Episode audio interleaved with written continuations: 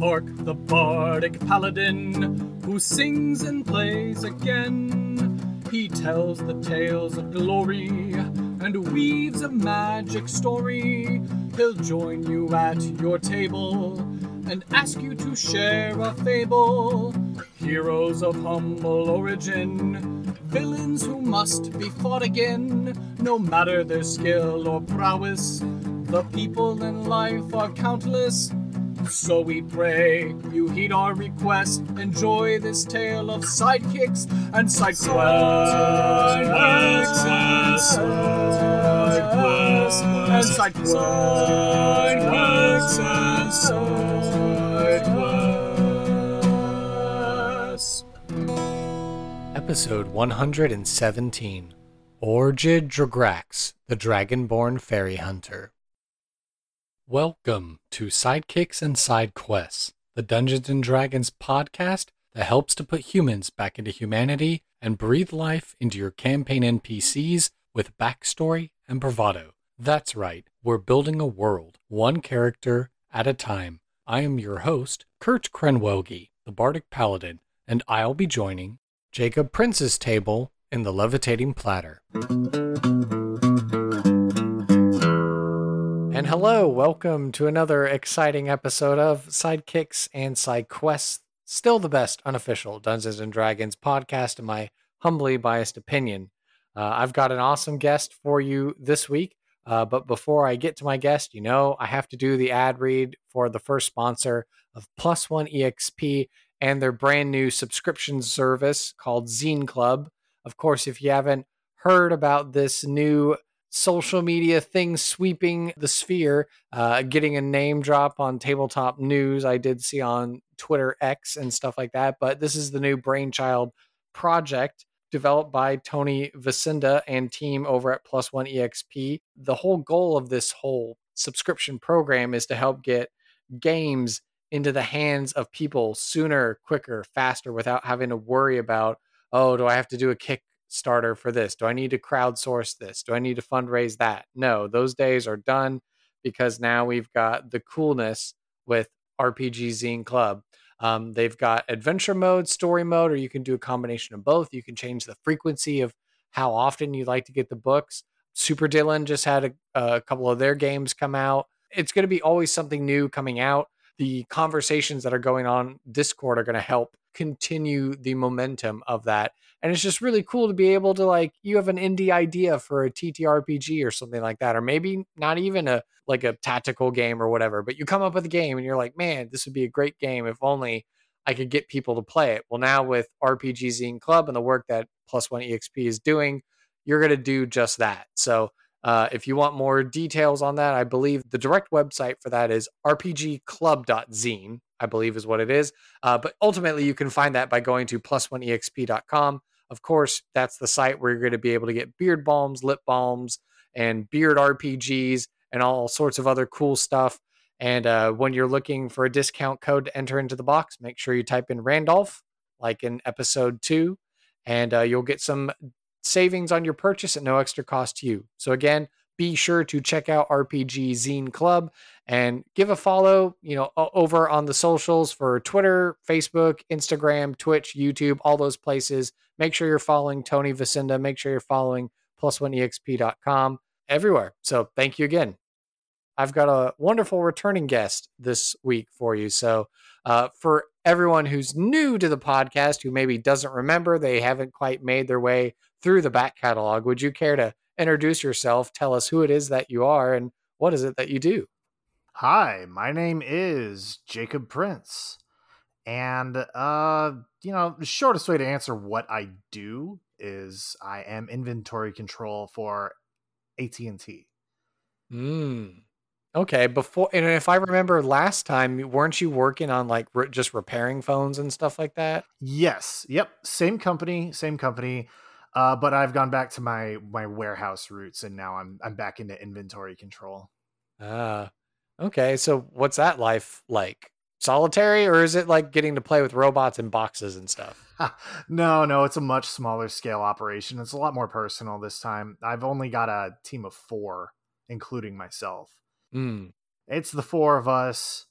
It is pretty solitary, but phones are going out. We have people coming in to pick them up three times a day. So like we're not always alone. It's just in those interim hours that uh, all four of us kind of lose our sanity a little bit for a couple hours a day every day. and you also have had a bit of a rebranding as far as uh, like your YouTube and stuff like that. Are you able to tell us more about your new venture that you're doing? Uh, I mean, I guess I can. I wasn't gonna plan on plugging that. That feels weird, but I have recently started VTubing. Uh, my new alter ego. So for the last 20 years online, I've been known as Galapagos. And then I thought of a very funny username. And I, I like most names I come up with to have meanings behind them. So my new alter ego is Beauregard Fades, the salaryman on demand. Hmm. And yeah, yeah. So uh did you do you know there there's a little joke in the name there. Did you catch on to it? I, I can't say that I did. I mean, I'm a dad now, so I got dad jokes for days, but that's one that even slipped by me. Well, this is a bit of an inappropriate dad joke. That's maybe why you missed it. So, Ah, okay. Kurt, tell me, tell me. What is uh Beauregard? What do you shorten that down to? Bo, Perfect. And what's the last name? Fades. Okay. Bofides. And Ah, okay. it goes over almost everybody's name, and that's exactly what I was going for. But yeah, so I've always, you know, kind of done content creation as a hobby for like the last 10 years. And this year I just decided to take it more seriously. So I rebranded a YouTube account that, you know, uploaded once or twice a year for the last 10 years Mhm. and I've been streaming four days a week, re- uh, releasing videos when I have time to. And it's been a lot of fun. Content Mhm. creation is exhausting, which I'm sure you have learned the hard way. Yeah. Yeah. Even doing a podcast, just a one man band podcast, can be very exhausting for sure. oh, yeah. Yeah. It's very draining. Yeah. It's fun, though. I find it very rewarding, especially since I do more of the live streaming thing. Interacting with people in real time while doing something else is a lot of fun.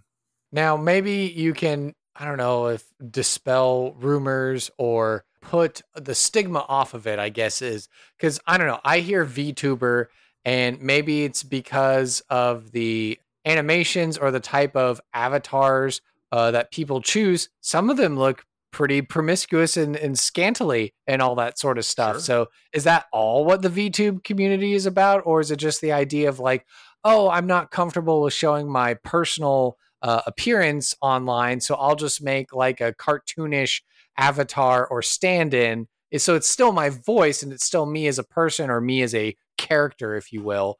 And then that's the only difference. It's just I'm not putting a webcam directly on my face. It's maybe mapping stuff on, so it's like imitating the movements, but it's not actually me on camera. Yeah, you actually nailed a lot of components of VTubing there, like spot on. A lot of people do it for the anonymity, and I mean, you know, some of them are promiscuous sex cells. Uh, like that's yeah, and like th- there are Twitch categories that are with real streamers that are already riding the line of like what is legal and allowed on sites with minors on it. Yeah, terms of service and all that stuff. Yeah. Exactly, exactly, exactly. So like I mean, yeah. Uh, I feel like a lot of uh, VTubers get a bad rap on them specifically uh because there are literal cartoonized versions of what's going on. So it's like a caricature of real life. Mhm. And I personally don't do it for the anonymity or anything like that. I literally do it because I'm too lazy to build a set.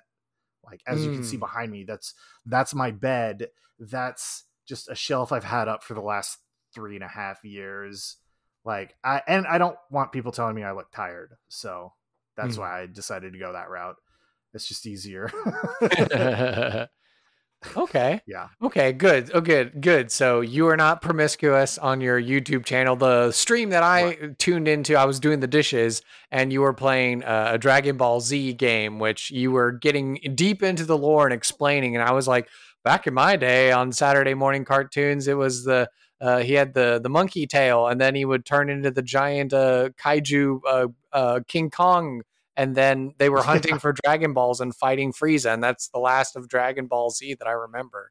Don't get me started on Dragon Ball. I could talk about that for hours. Like that's I I have made Dragon Ball like a third of my personality by this point in my life. So like uh yeah, that's where that was all coming from. But just for your sanity and and your listeners' sanity, yeah, let's not. okay. What I will say that was interesting about the stream because I think you were you were explaining that you were doing like a, a like a battle mode or something like that because you were trying to level up your characters and then you were like, all right, mm-hmm. let's finally go now into the real story of the game and you were like, "Oh, this yeah. is so cool. This is taking you all the way back to like original Dragon Ball and working through the timeline of the game." And so then when you did these fights, you were like literally you just tapped like one button and then you knocked out the opponent because you were like, "Oh, I am so overpowered. This is ridiculously cartoonish." yeah, I bought DLC that lets you just power level because it's a, it looked like a fighting game, but it's just an RPG. Like mm. that was a mm. glorified action RPG where big number is better. Mm-hmm. Uh, so yeah, you saw me grinding. I think I did like three hours of grinding, and then yeah, because I was so over leveled at that point, I like comedically one tapped everything. I remember laughing very hard at how trivializing that was. So you do stuff like that uh, with your VTubing, yeah. is you're playing games and stuff like that, and interacting with the yeah. with your community. Yep, yep, for sure. And um I actually have a couple of things in the pipeline that so Dragon Ball was just that game that day, but I do let's plays on all sorts of stuff and I'm going to be releasing some long form and short form content. Baldur's Gate 3 getting on the D&D. Actually, yes, I'm glad you brought that up because that's where my character today is from. But ooh, okay, nice. Synergy, brand yeah, synergy. Yeah, yeah yeah, so you're playing games like Dragon Ball. Um, oh yeah. You may be bringing a character in uh, from another upcoming game that you're going to be playing. Maybe mm, stay tuned. Oh, we'll I actually started Baldur's Gate. I have done some streams on it already. Oh, okay. But, um, so I'm I'm very numbers driven, and I've noticed that single player Baldur's Gate doesn't perform very well. So I'm waiting for friends so mm. I can hmm. play with that. Multiplayer performs incredibly. Single player, not so much because it's just one guy like quick save, quick load, quick save, quick. okay, because I think I watched one last night, and I believe it's JoCat, who's pretty big, kind mm-hmm. of like the animation D and D scene, and also you know DMing advice and stuff like that. And I, uh, he yeah. had a live stream that he was doing, and so it was his cartoon version of himself in the one corner while he's eh, going through the the solo campaign, and it was like the first yeah. act or whatever he did, but. I know there's the viral videos going around of like I guess the four gnomes the gnome barbarians that put all the dynamite in the one place and then they just yeah. they hit one thing and it like blew up the entire place or whatever. Yeah that's actually a recreation of a divinity original sin video for also oh really? yeah oh. Yeah. somebody okay. somebody i think did a speed run only exploding barrels for the entire game. So there you go. they're doing fun fact. Baldur's gate. Yeah. Very cool to keep the good times rolling here on this show. Obviously, keen listeners will know the answer to this already, but do you currently or have you ever played D&D before? We both got our start at the same time. We sure did. And man, I, I maybe it's my rose tinted goggles, but I feel like people talk a lot of crap on 4th edition. Yeah. Like yes, it had problems.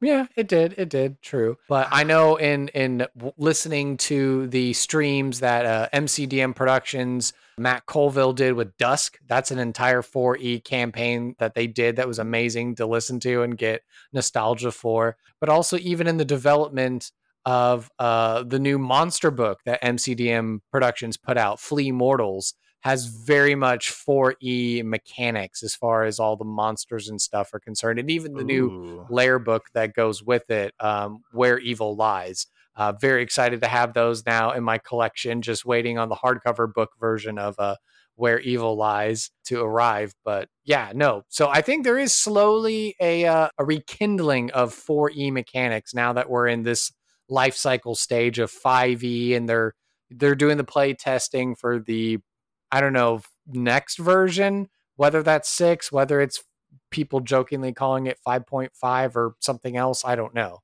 I wouldn't be surprised if it ends up being 5.5. I bet they're not. It, five is such a solid foundation. I don't see them. It is, yeah. Like I'm heavily line. invested in five now. I sold all my four books just because that was a necessity to do. Part of me is like, man, maybe I wish I hadn't sold them.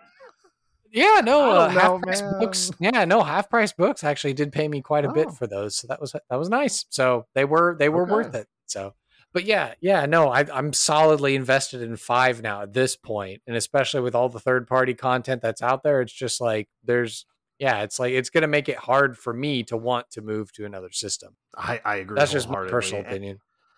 And like, so last time I was on here, I brought a Pathfinder character, and like, the only reason I was even playing Pathfinder is it wasn't my books. like, mm. I just made the character and played in the campaign. I, am the same way. I'm way too invested in 5e at this point. And have you had a chance to play any uh, games? Because I think at one point during the pandemic, we did try and do like a Pathfinder 2e game that was like one session. Yeah. It was really cool, but like it kind of fizzled out after that point. No, I, I mean, I think I played one other. So nothing long term, nothing like what we, mm. we did in college. Man, yes. So I played a game. I cannot remember it. Uh, also during the pandemic, all we had was like a single D6, no character sheets. It was basically all role play, and we just like it's like a problem solving tabletop RPG almost. Hmm. Interesting. Yeah. I man, I cannot remember it. That was neat. There wasn't enough there for me though. Like mm. I have come to realize I actually really value the playmat a lot and like minis and even just the little pop outs that we had back in the day. I still use those from time to time. I find them very helpful when you don't have a mini for something you want to use. Oh yeah, for sure. Yeah, the, the little die cuts that we had back in 4E were super valuable. I think you used like some again nerding out a little bit if i recall because there wasn't like a polar bear one but you played a dragonborn right. ranger and you had an animal companion yes. a polar bear that you had named bob yes. And yes. We had to use like a were, like a white werewolf token or something like that and that represented bob the bear yeah i think it, it was either i think it was a dire wolf it was very fierce looking fierce yeah. white wolf. Token. But it was only yeah. like one token, eh, one square big. It wasn't like a like right. a two. Yeah, one. it was a medium. I remember he was a medium sized bear. Yeah. Yeah. Oh man, good times. Those were good. That's crazy to think that was over ten years ago. I know. Yeah. The, well, at the time of our recording, we're literally coming up on our 13th anniversary of playing our very first 4E game back in my old apartment way back when. Wow. Wow. Wow. Wow. Wow. Wow. We're old. oh my God, are we ever? But other than that, you've just been kind of chilling in this uh, adjacent sort of RPG realm. And now with Baldur's mm. Gate 3, I guess that's been your substitutionary sort of uh, Dungeons and Dragons experience that you're having nowadays.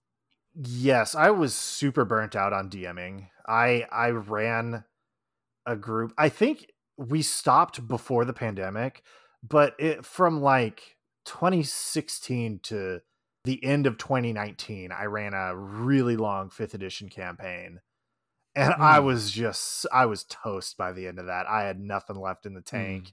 and i i stepped away from dming and tabletops for a couple of years and then Baldur's Gate just was like, "Hey, you know all of this. You're gonna have a blast." Mm. and yeah, so that's pretty much. I haven't touched anything D and D related for basically three years, and then Larian was like, "Hey." well, there you go. Way to way to get back in the saddle. Then no no finer way, I suppose. Yeah, as we're keeping on with the theme of the show, of course, you know we like to examine the questions of who happens to be a favorite NPC, a favorite sidekick character, whether they be from video game, movie, film, television, etc. And uh, why is this other sidekick character, this other NPC stuck with you? Doesn't necessarily have to be the same answer you gave last time, but maybe there's a new one that you've come across in the interim. Do you remember who I gave last time? Because I don't. you were telling me about Tattle from Legend of Zelda Majora's Mask. Ah, okay. Well, uh, this time I actually have an NPC that has been living rent free in my head for the last couple of years.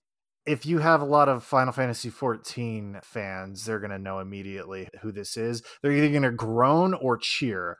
I absolutely love Hildebrand Manderville. He is Mm. one of the funniest characters in basically fiction. Now, okay, so imagine Sherlock Holmes, right? But like Okay. with an IQ of 30. Oh boy. He still solves the case and he cannot be killed. That's basically Hildebrand. Mm. So not especially book smart, but he still does manage to catch his man. Just like the Mounties, we always get a man. now, if he lucked into it, you know, uh, you don't really question it because he still got the guy. but that's that's a long running quest line that's been going on for the last 10 years in Final Fantasy 14 and I do it the second it comes out every patch. I, I love it. I can't get enough of it. It's just classic Japanese slapstick. They recently made him required for a super powerful th- weapon that upgrades over time. And a lot of people, I love it. More more spotlight on the Mandervilles. I'm all for it. But there are Hmm. some people that just lose their mind in the opposite way. and I just I laugh at them suffering because I'm having a great time. I'm laughing at the game. I'm laughing at them. It's just it's it's a great time. It's a great time. to go along with that as well, since the last time we spoke, what's been a new or interesting side quest that you've come across or B plot element, and why is this stuck with you? Okay, so I've played through Act One in Baldur's Gate three times now at this point, right? Okay. My very first time, uh, the answer is Auntie Ethel, by the way. I missed her entirely in the village. I just never clicked on her, missed her. So I've had two very different experiences with her. The first time I ran into her, I immediately sided with the brothers because I didn't know who this lady was. Never met her.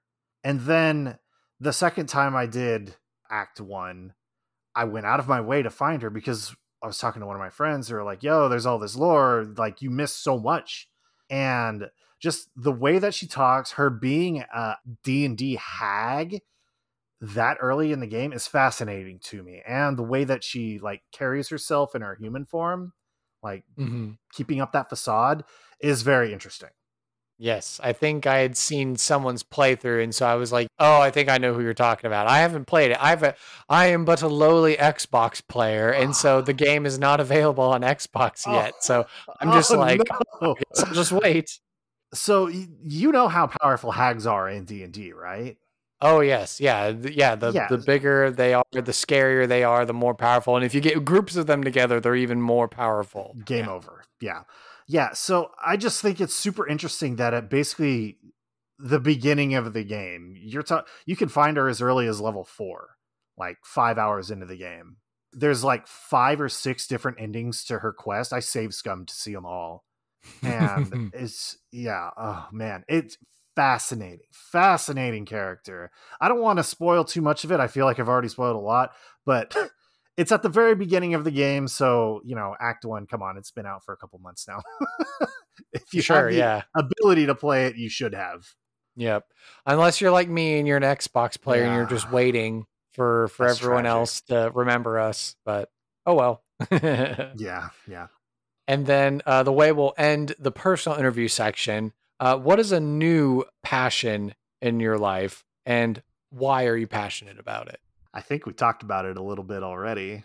Definitely my content creation side now. Like i said earlier i've i did it as a hobby for 10 years and now i'm just i don't know what lit the fire under me but like it's consumed a huge chunk of my free time. It feels like a hard balancing act now with how how much of how much time i'm putting into it. Mhm. but uh yeah i i don't know. I really like content creation quite a lot So the joy of making things and doing things, yeah, you're entertaining people as well. But first and foremost, you should be doing it for you and not stressing. And certainly, I would, you know, want to Yeah. take your mental health into an account. And uh, if you start getting burned out on this, then you know, feel free to take a step Oh, back and sure. you know, reevaluate and be like, maybe I need to take it easy or something like that. I know my dear wife Casey has to remind me of like, hey, if the podcast is getting too much, you know, you you're allowed to take breaks. You don't have to do this forever and ever and ever and ever. Yeah, yeah, exactly, exactly. And it's not like I'm a full time content creator, so I don't have to worry about constantly being on that grind. I'm doing it as a hobby. Sure. So, like, yeah, hobbyist, hobbyist. Yeah. exactly. If I start feeling that burnout, hey, I can step back, fine by me. All right. Well, it's been great catching up with uh, Jacob here in down memory lane. Uh, that now it's time we head into a segment that I like to call NPC creation.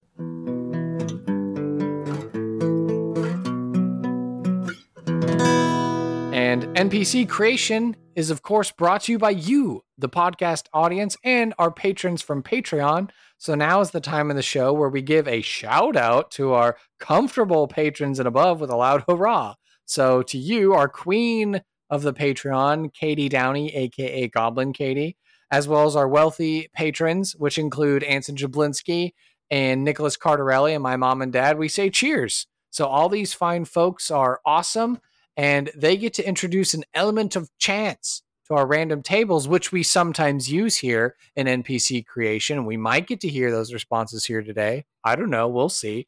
Um, but if you want to learn more about our awesome community, you know, you love this podcast and you want to, you know, do your part to chip in, then you should consider joining the Patreon if that's something that you can do and you want to do. So uh, go to the show notes below, go to my podcast website, or just go directly to patreon.com forward slash sidekicks and side quests to learn more about our accommodations at the levitating platter and help us expand our operations in this demi plane and worlds beyond. All right, so we were discussing and figuring out before we started hitting all the record buttons and such. Uh, you had another character that you wanted to bring to us. So maybe not necessarily another uh, Pathfinder character of yours, but this is like a, a true blue Dungeons and Dragons character that we're dealing with today, correct? Well, mostly. You know, I haven't put him on paper. He's a video game character after all. So I Mm. don't know how different some of the feats would play out in real life. Because I actually, Sure. he's a sorcerer, just so you know. I haven't played a sorcerer pen and paper before, personally. Mm. So, Okay. yeah. Very cool. All right. Yeah. So uh, are we doing like a combination where it's like we have some goalposts or guideposts that we're working with and then some other things can be randomized or you're just like we're just going to work our way through the questions and whatever moves me is how I'm going to answer kind of a thing. More or less the latter. I like his backstory quite a bit. That's his backstory in class are the only thing I'm dead set on. Uh, even his name Mm. is malleable, but I'm going to throw out what his name currently is. Okay. So, yeah, once we get to that. Okay. Well, then I will have all of the random tables av- available. So just in case you're like, we need a little more spice, then you could just be like, all right, I'll roll a dice and we'll figure out what we get instead. So we'll work Sure. our way through the questions and we'll begin with the name first. So, what is the name of uh, the character we have today? Now, we could go with random, but I currently have him named as Joey Wheeler. That will make sense later, I promise. That is a Yu Gi Oh reference. For some reason, I was getting a Captain Planet reference. oh, no, yeah. Joey Wheeler. I think Wheeler's the name of the Fire Ring kid, Yes. the American yes. kid. Yes. Because I remember the Russian would be like Wheeler. You know, she said it in a very Slavic accent. Yeah. That's right. That oh my god. I totally forgot about wow, that you just unlocked a childhood memory right there. That's the public service that I provide for the internet at large. So Joey Wheeler is what you're working with right now. At the moment, but if you want to play the character more serious and not have a joke name, you could absolutely just go with any old lore friendly dragonborn name. I am not that attached to the name. I it's just Okay. an indication of how Joey Wheeler looks and how his backstory plays out. Let's pencil in Joey Wheeler, and if by the end I want to roll for it, let's roll for it. Okay, deal. Okay, so then the next thing is uh, what is the ancestry of the character? I think you just dropped it uh, now, but is that what we're sticking with as well? Did I say that he's a dragonborn? D- You did, yes. Dang it. Yes. A black dragonborn specifically. Oh, okay. Because in our 4E game, uh, Pegasus was a blue dragonborn, right?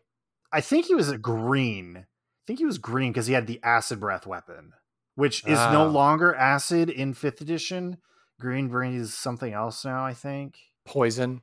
Yes, yes. So, funnily enough, black dragonborns get the acid breath weapons. So, Yes, there we I'm go. back to my roots inadvertently. Back to your I- roots. I chose Black Dragonborn just for the appearance. And then I was like, oh, that's Mm-hmm. nostalgic. I get my acid weapon back. a black dragonborn, currently Mhm. with the name Joey Wheeler. Okay, okay. Yep. Uh, what is the job or role in society for this character? I know in the in the game he's presented as a sorcerer. So if we are going to place Joey Wheeler in our game in the background NPC, we see a black dragonborn. Is he going to be a sorcerer just wandering the world, or is he going to be something else? And you roll, want to roll a D10 and figure out what he could be doing. Let's figure out what he's doing because as an NPC, that makes a lot more sense. If it's going to be a player character, just, you know, generic adventurer, but Mhm. NPC specifically, let's roll. But I do want him Okay, to still yeah. be a sorcerer. I just don't have a job plan for him. Sure, yeah, he could still be a sorcerer, but like his, you know, he's still doing his normal thing that he's doing, but then just realizes like, oh, I just happen to have sorcerer powers. Yeah. Uh, so then that would be a roll of a D10. Okay.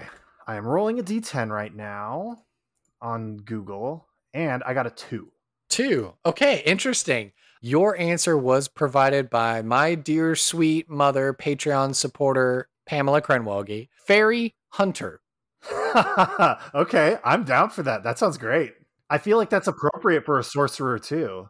Yeah, yeah, hunting fairies, uh, trying to get magical, I don't know, spell components, or just like trying to hunt for more magic, I guess maybe. Oh, I should mention his sorcerer source is a draconic lineage. So uh, Okay. at some point in the past, so you know the Dragonborn lore, right? Like they were subjugated in the outer realms by dragons. That's why they're draconic, like they're from the draconic dimension or something like that. And like Mhm. they were slaves to dragons, and you know the, the slave and master thing happens, and that's where he gets his inherent magic from. Hmm. His Okay. draconic ancestor is red, so he's got red accents all over him. Ooh, black and red scaling and stuff. Yes, exactly. Like so he's mostly black scaling, piercing red eyes, and then red accents all over his body because he's the red eyes black dragon. Hence the name Joey Wheeler. And so then the next thing, uh, how old is Joey Wheeler? Roll for it. Okay, uh, that would be a D8. Okay. A D8 comes out to a six. Elder. Ah, unfortunate. So this is Joey Wheeler sometime down the line. Okay. Okay. Sounds good. As you were uh, starting to allude to it now, is the question of describe the physical appearance. So keeping in mind that now we know that Joey Wheeler is a black dragonborn that is a sorcerer with a red dragon heritage. You know, there's some of that in it. Is a fairy hunter and is an elder. Go. So if he's an elder, that means he's probably got chipped horns, right? Like he's seen Mm. some battles. He's fighting the Fae constantly. Like he's gonna run into something that could probably chip one of his horns.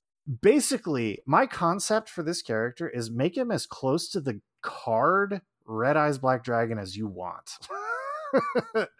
but just Mm. keep these red accents. You know, in his older years, they're probably fading a little bit instead of being like pulsating red or something. Maybe they're more rust color accents. Mm. And he's a sorcerer, so he even though he, you know, Dragonborn are six and a half feet tall or whatever, he wouldn't be the stockiest one. He's he's more focused on his magic. He'll be more slimmed down compared to other Dragonborns. And Dragonborns aren't supposed to have a tail, but he's got the dra- draconic heritage, so he has one.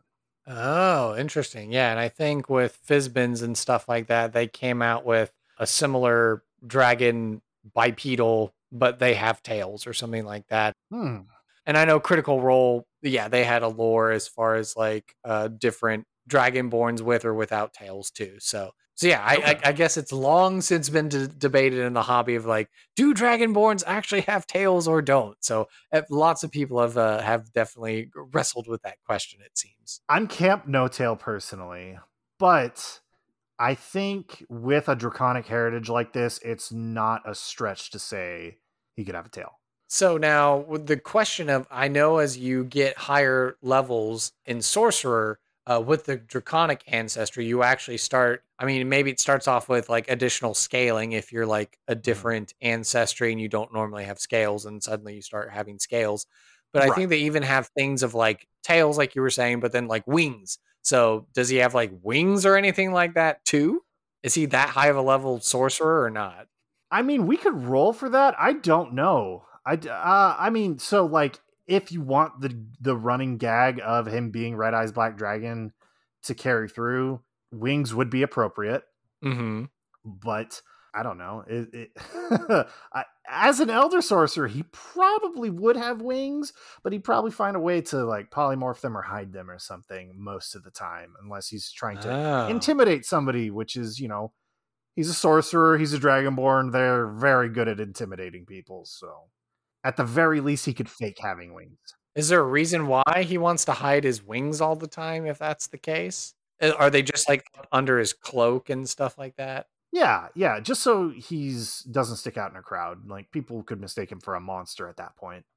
We're getting this better physical picture of his description and stuff like that, but we always think it narrows it down well if you can pick three adjectives. So, what three adjectives best describe this character?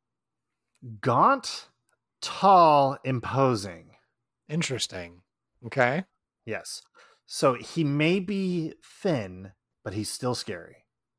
All right, so now we're continuing on with the questions back to some possible dice rolling, but what is a valuable item, a piece of lore, a secret, or a or an ideal or concept that Joey Wheeler ascribes to? Is this something you want to roll for, or do you have an idea of uh, you know some of these intangibles or sometimes material things that would be important uh, to Joey Wheeler as a character? Let's roll. Okay, so then this is the combo of the D4 and then the D6. D4 and D6. And roll a two and a four. Two and a four. Okay, so two is a piece of lore. And then four, ah, your answer was provided by our Patreon supporter, Anson Jablinski. Joey Wheeler knows where to get the best hamburger in town. Hell yeah. That's awesome. Why is this so important for Joey Wheeler to have this deep lore, to know where the best hamburger is in town?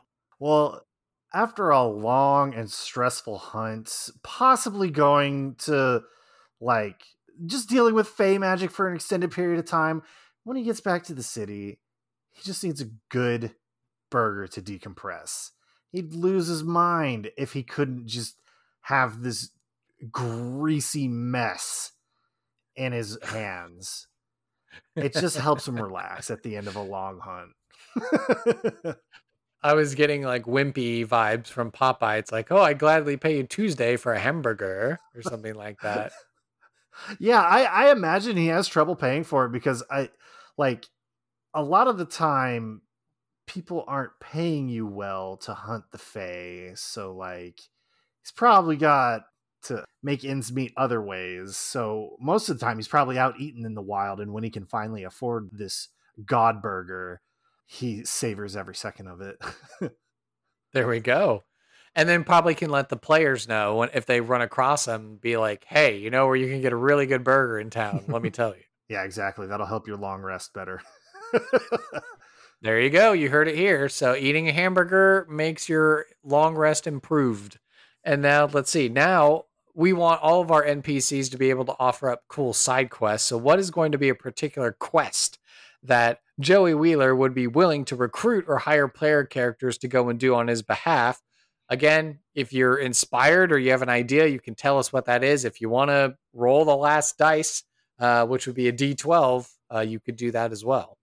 I don't think we need to roll in this case just because he is a Fey hunter, so you can use that to start almost that's a hook for almost any adventure. Hey, insert fairy here is causing insert problem here at insert location here. Mm. Uh, I've been hunting this one for a really long time. I need assistance at this point. Mm. Yeah, and he's an elder, so he can't quite get around as quickly as he once could. Mm-hmm. Yep. I feel Mm. like it's very malleable. Uh, it almost writes itself. and then, like, who knows? He might whip out some ninth level magic while you're there, and just because he gets frustrated or something. Okay. All right, so we're gonna use uh, Joey Wheeler as a radiant uh, side quest giver, as far as like he's just constantly having to fight fairies or other fey creatures in this area, and so if you need a dependable, like, hey, we need to go deal with uh, a fey issue, well, then he's the one to go to uh, to get those kinds of quests. That's exactly right. Okay. And then as far as the reward for the side quest is concerned, is it going to be kind of like as we imagine video games like oh the radiant quest so this is like you get the same reward every time you go to him or is it going to be different depending on the actual uh, creature that you're going up against I think it depends on the city he's currently in. It might be money, it might be a magical item that he's just got laying around that he doesn't have use for anymore, or like Hmm. anything in between. Because he's a sorcerer, he's going to collect odds and ends. Sure So- true If the players are like, ah, I don't really like, I don't care for your gold, old man, he's like, well, you know, I got this little bauble here. Maybe you're more interested in that.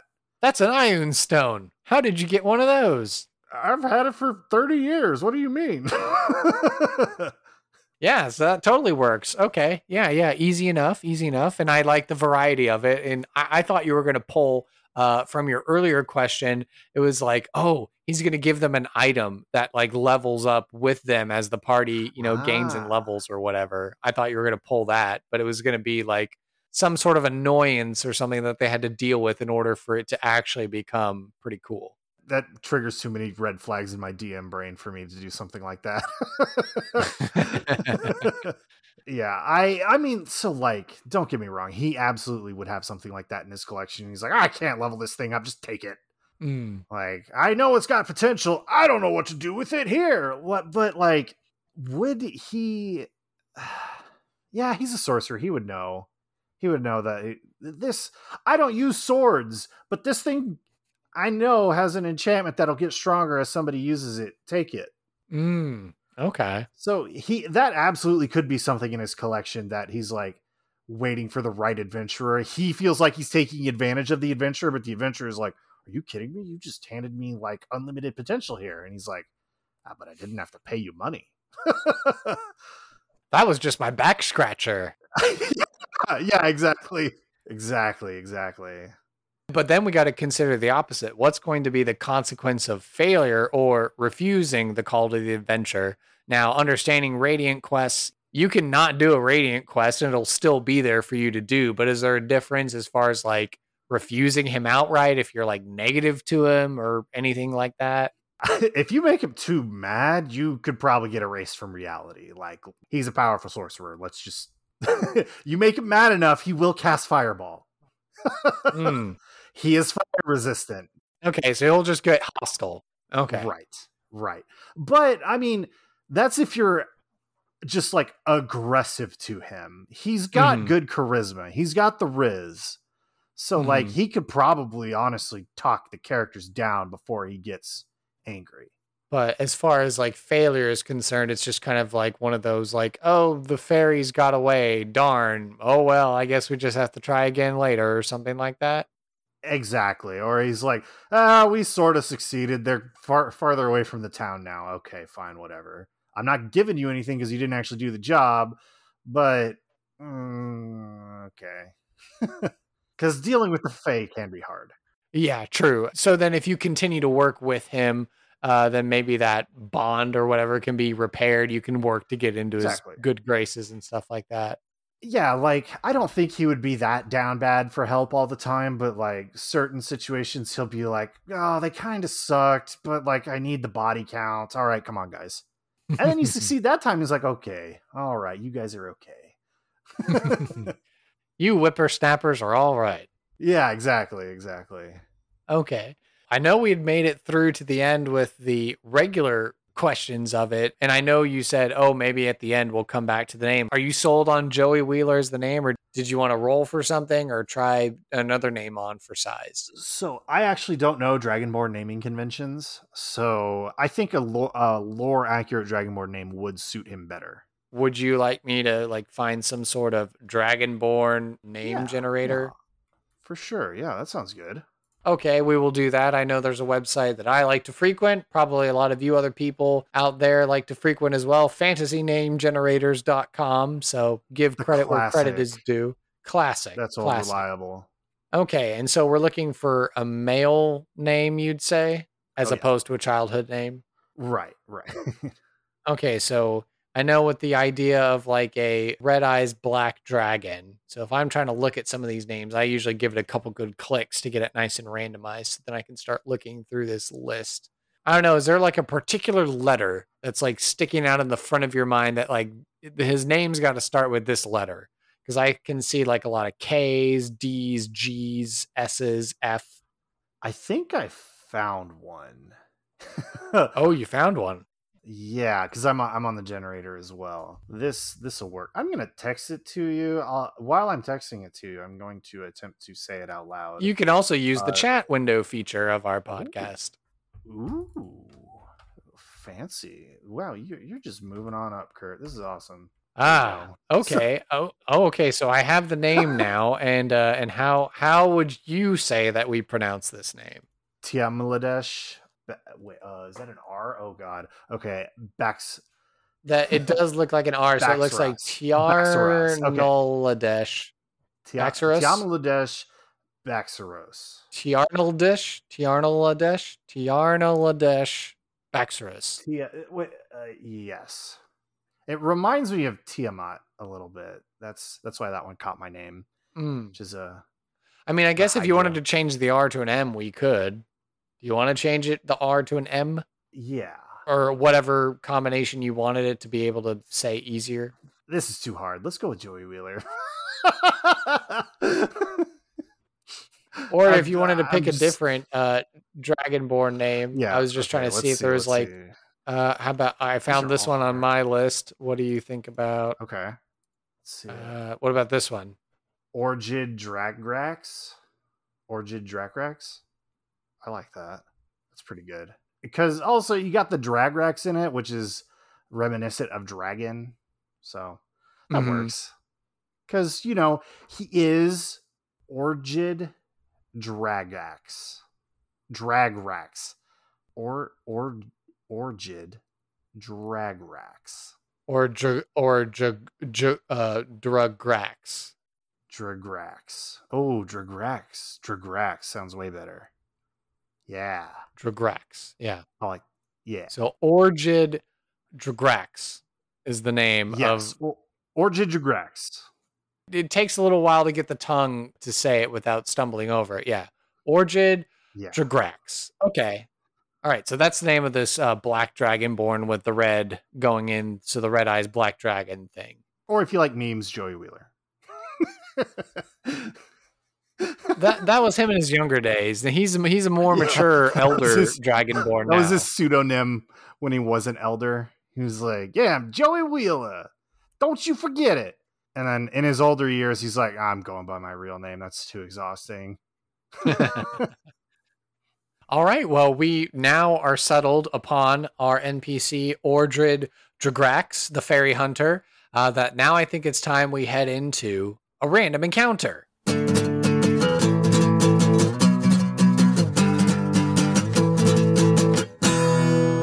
This random encounter is brought to you by my sponsor, Zencastr. Now, what is there to say about Zencastr that already hasn't been said? Well, I want to just tell you how critically important Zencastr is to me now as a podcast creator. You know, when I started in the early days of the podcast, I was using platforms like uh, Skype, I was using Zoom, some other ones that friends would maybe have me be a guest on, but ultimately it was something that I had to work around. Like Skype maybe wasn't the best quality. Zoom, after a while, made it so that instead of going for as long as you wanted, they started enforcing the hard 40 minutes. And so I would have to record only for 40 minutes and then tell the guest, oh, I'm sorry, you have to come back into the call in order to get it to work. So it just felt very unprofessional it felt clunky. I do take pride in the humble origins of this podcast just being put together with duct tape and bubblegum and just goodwill and spirit. But, you know, I've taken the time, I've invested in myself. And I think, you know, as my good buddy Anson says, good Patreon supporter, that it is worth it to invest in the tools that will help you get the job done and help you to see good quality. And that's why I really like Zencastr. It is easy. It's so easy. It's now super easy to record a podcast with Zencastr. I just have to log in with my browser and I start recording a high quality podcast right away. I can record studio quality sound and up to 4K video with my guests. I know I don't record the video for my podcast, but I do show it so at least we can look at each other for those nonverbal cues.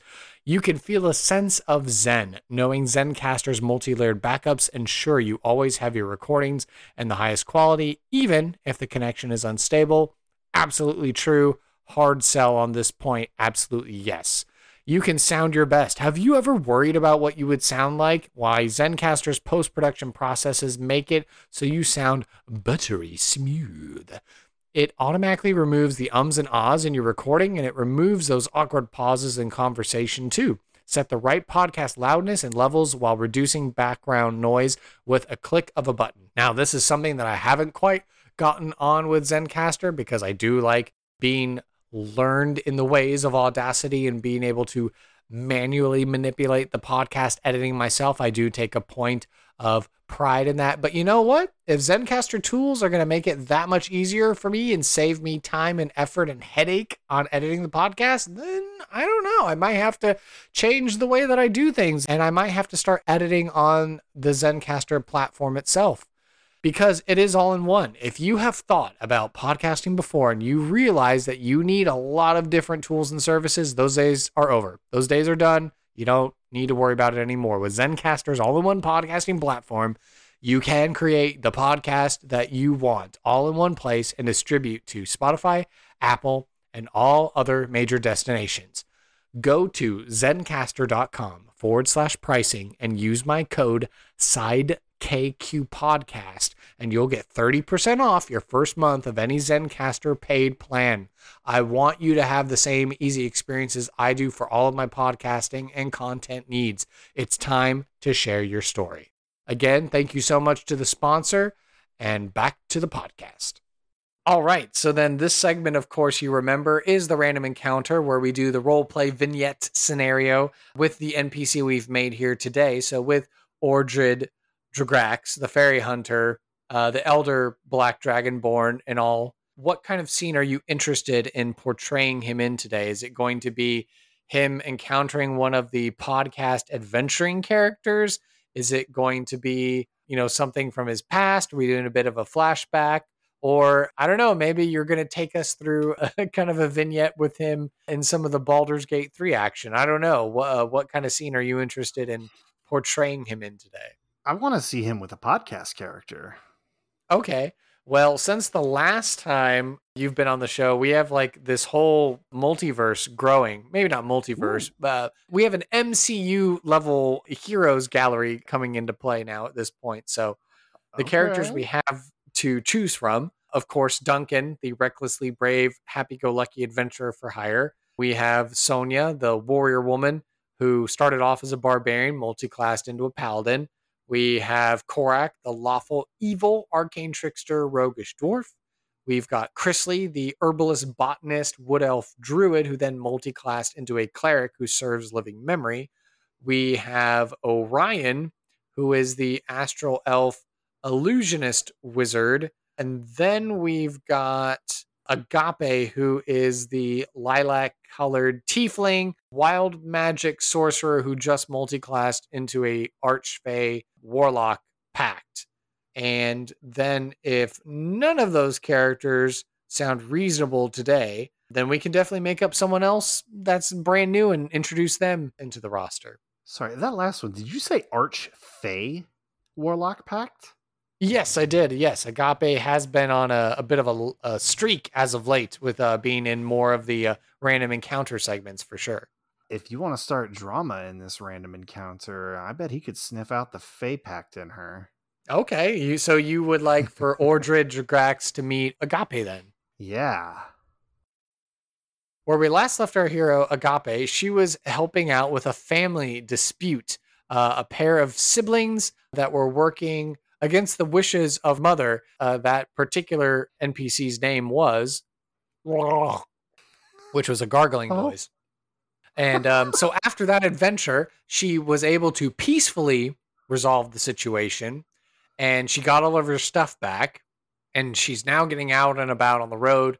And she's like, okay, I'm ready to get back into civilization. I know that Prosperina is waiting in the in the civilization, waiting for me to come back it's this burgeoning town that has like a growing industrial type steampunky arcane section that's encroaching on nature and so her archfey that she works with of course is very interested in the growth and progression of this town and is trying to help steer the town and the society in the right direction but is having to constantly butt heads against you know the mageocracy if you will and stuff like that so she's heading down the road. She's going to get her way back because even before this, she got magically transported to the realm of the five aspects of fate. So she's had like this whole ordeal of of stuff to uh to get handled. So if she's traveling on the road, where is she going to most likely encounter Orjid Dragrax in this circumstance?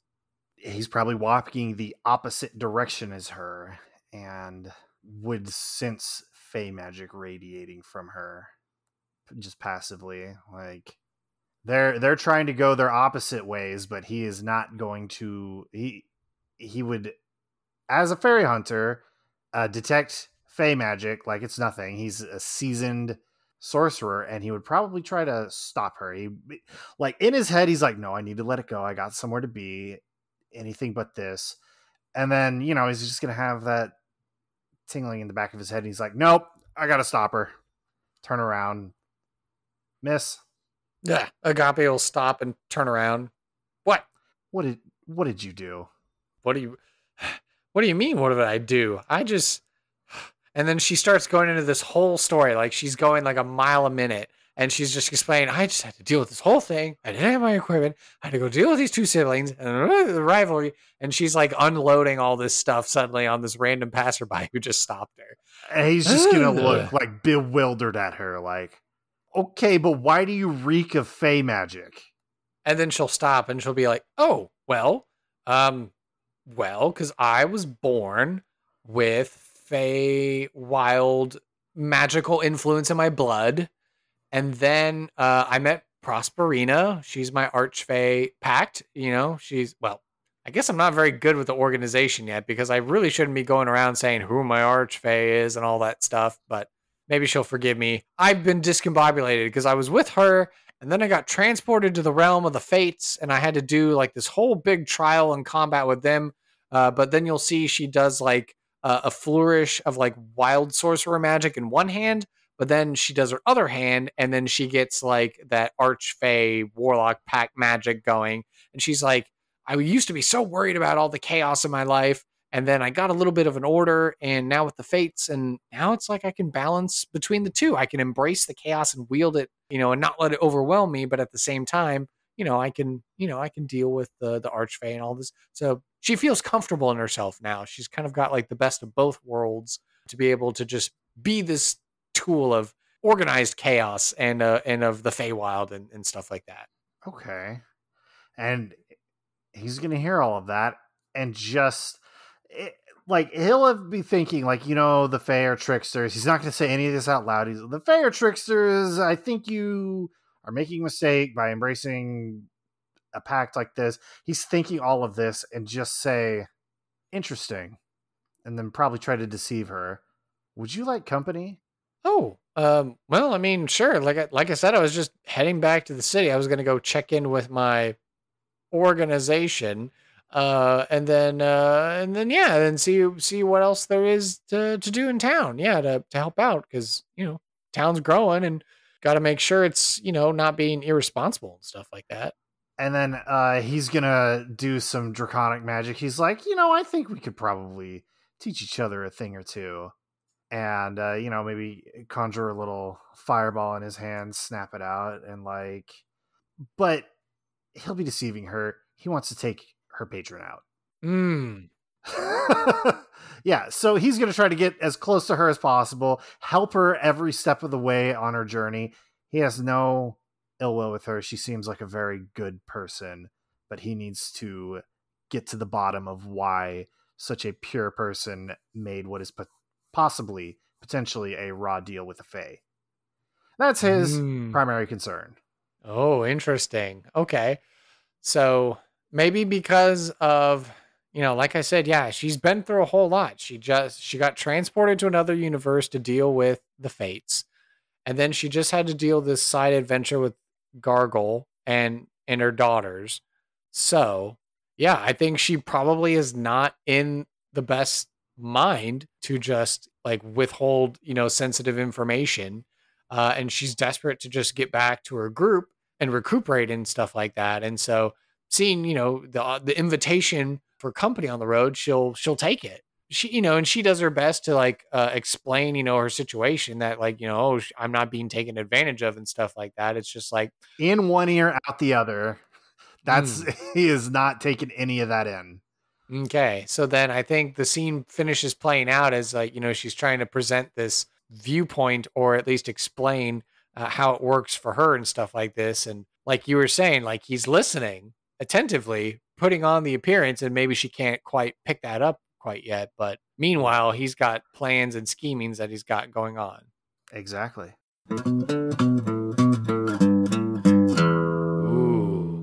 And scene. Yeah, I think we're going to call it at that. I think that's too juicy. We'll have to hopefully next random encounter she shows up in, uh, you know, maybe some plot armor is going to uh, have to, to have to save the day, but we'll see. We'll see. We'll we'll see what the audience demands. Yeah, I hope it doesn't go too badly for her. She definitely sounds like she's been through the wringer a few times. Yeah, for And, sure. So Hey, maybe if she's good enough, she can finally change his mind. But mm. uh, he is a stubborn old man, so that remains to be seen. Yeah, so we made it through the random encounters. So I know we kind of like, you know, you had a template of how you were going to build the character, and the dice rolls kind of helped us and informed the character. And as you said, made it really easy for this NPC to kind of be uh, very plug and play as far as anyone's game is concerned. But, you know, did you feel like you got a good opportunity to kind of really explore maybe not all the facets of the character, but at least to get like a good snapshot of who this character is? Uh, honestly, that that scene sold me on what we ended up rolling. Like, I was hesitant at first, but rolled with the punches. Yeah, I love it. I I think that turned out fantastic.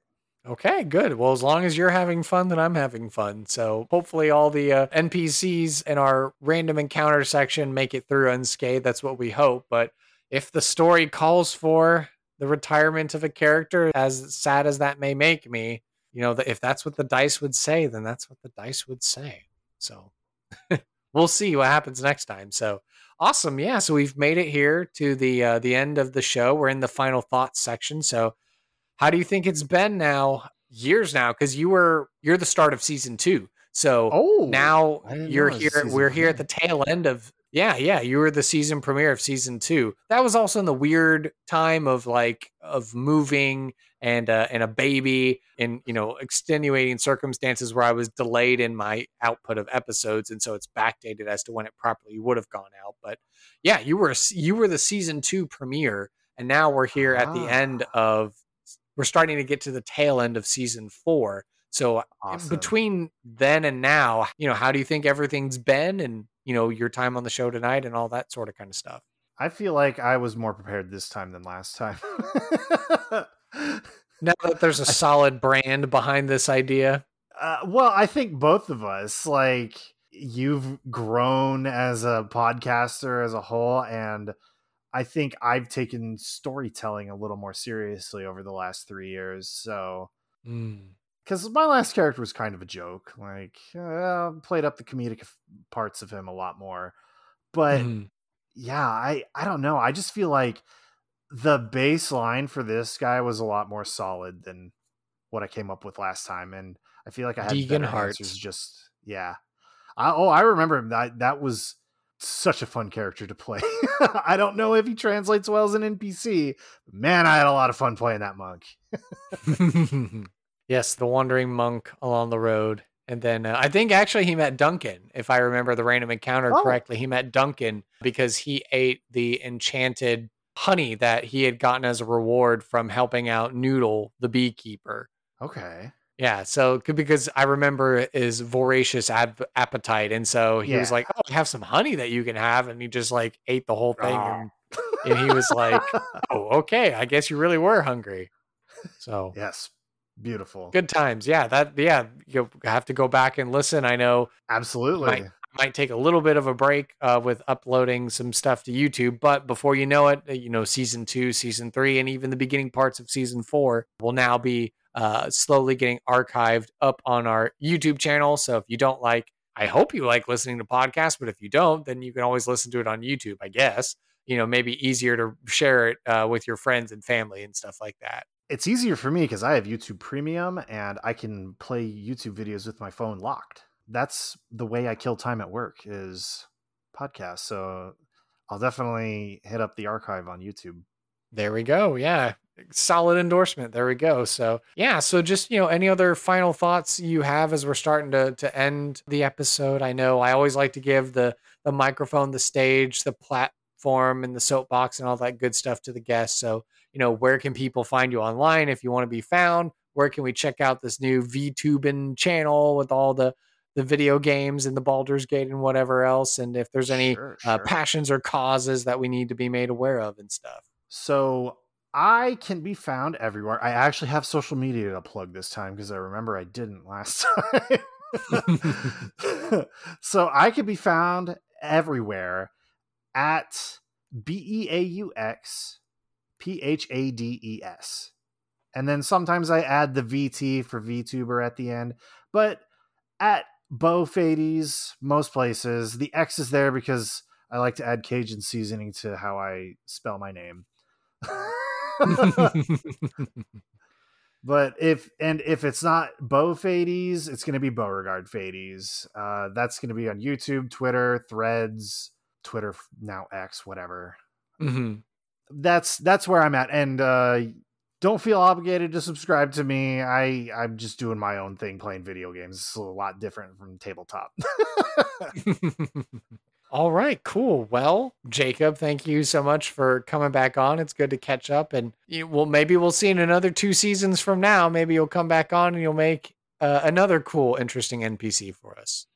I am down for that, Kurt. Thanks for having me, man. Thank you for listening to this episode of Sidekicks and SideQuests. Be sure to subscribe to the podcast through Apple Podcast, Google Play, Spotify, Amazon Music, and Overcast, or feel free to save the RSS feed to use the app of your choice.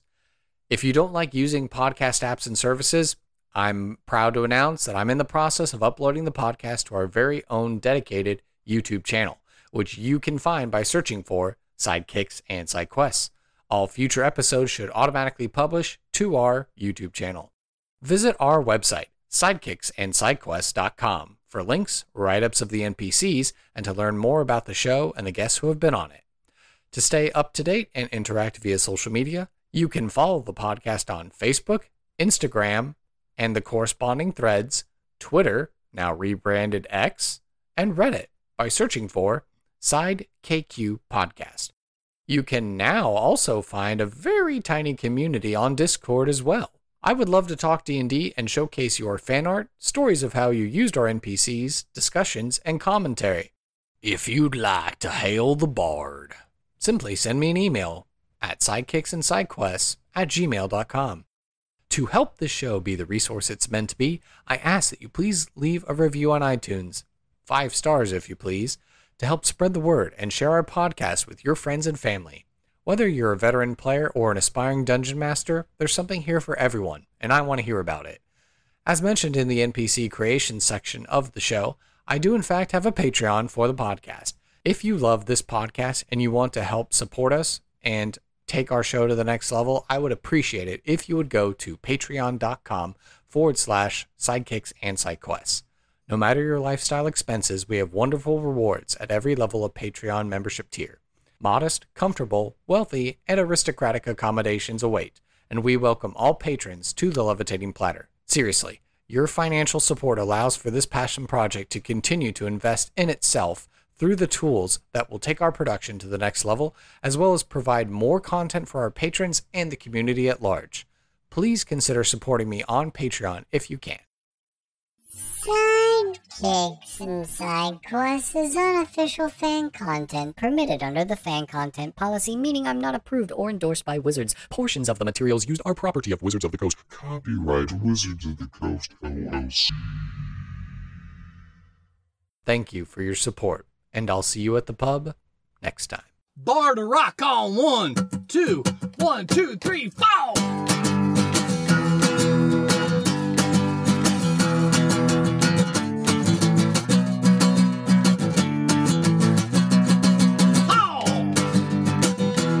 在乎我